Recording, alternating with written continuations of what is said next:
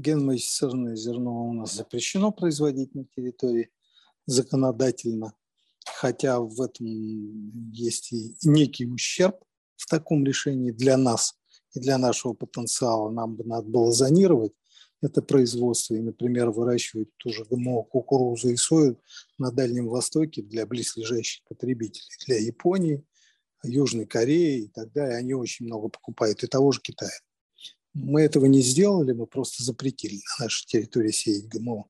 А, я а, вот что-то такое давно слышала по поводу ГМО. А, это касалось э, небольших э, стран, членов Евросоюза, когда там Монсанто, какие-то еще фирмы, вот то, что я помню, с удобрениями, и после использования вот удобрений э, и выращивания вот таких вот геномодифицированных вот таких семян, там, зерен, просто убивалась почва. Это то, что мне рассказывали, это не научные данные, но то, что я слышала от Вас ввели в заблуждение. С точки зрения экологии, а, везде, где выращивается ГМО, обстановка экологическая лучше, чем при традиционных культурах.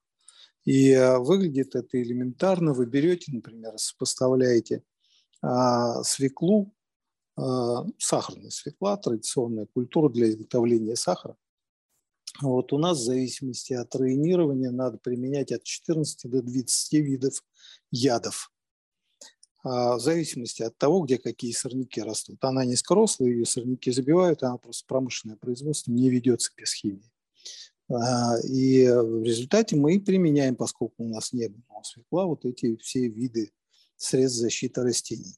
А там, где растет ГМО, свекла, там нужен только один яд – Называется он глифосат, это действующее вещество, а в народе это был известный препарат Roundup, который как раз Да, да, да, да, вот про него тоже говорили, да.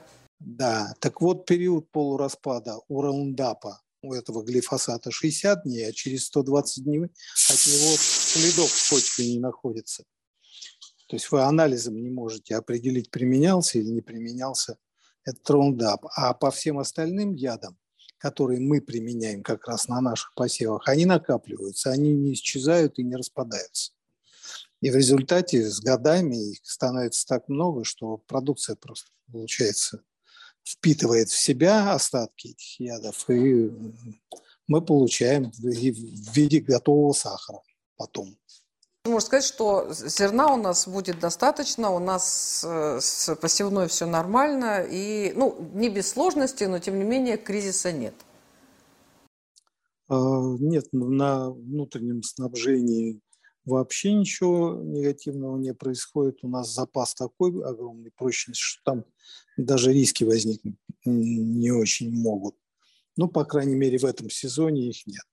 И мы будем с продукцией, с аграрной полностью обеспечены по всем зерновым культурам и еще там по куче остальных тоже продуктов. Не по всем, конечно, но по многим продуктам, в том числе и по продукции животноводства, там, и по свинине, по курятине мы будем обеспечены.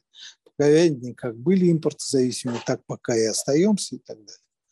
Но а, мы теряем а, лидирующие позиции – на рынке пшеницы, поскольку мы сами ограничили собственные поставки, и сейчас, а, видимо, уже к следующему сезону уступим лидерство конкурентам. А, и, в общем, поскольку введены такие не очень рыночные меры регулирования, а, которые демотивируют производство отдельных культур, то, скорее всего, э, мы переключимся в ближайшие сезоны на другие культуры, на производство других культур, которые не задеты этим регулированием. А это значит, что мы первое место, мы же занимали первое место в последние годы на рынке пшеницы, мировом рынке. Мы отдадим конкурентам. И на самом деле это достаточно болезненная потеря для страны, потому что это приток валюты, с одной стороны, да, с другой стороны, это самый мощный драйвер для развития сектора, в принципе. И вот так отдавать лидерство, потом вернуться будет э, непросто. И из-за всего того, что сейчас происходит, соответственно, э, в том числе и по политическим рискам, мы имеем уже сегодня очень большой дисконт. дисконт при продаже нашей пшеницы на мировом рынке. Мы продолжаем ее продавать, но наша пшеница стоит уже на 70 долларов дешевле, чем французская. Такого дисконта не было никогда, пока мы выходили только на рынок в 2002 году. У нас был дисконт, и он держался какое-то время. В среднем он там колебался в размере 10-20 долларов. Вот в этом диапазоне. И мы э, там где-то примерно к седьмому-восьмому году сумели избавиться от этого дисконта вообще. И даже более того, наша пшеница стала стоить дороже, чем французская, например.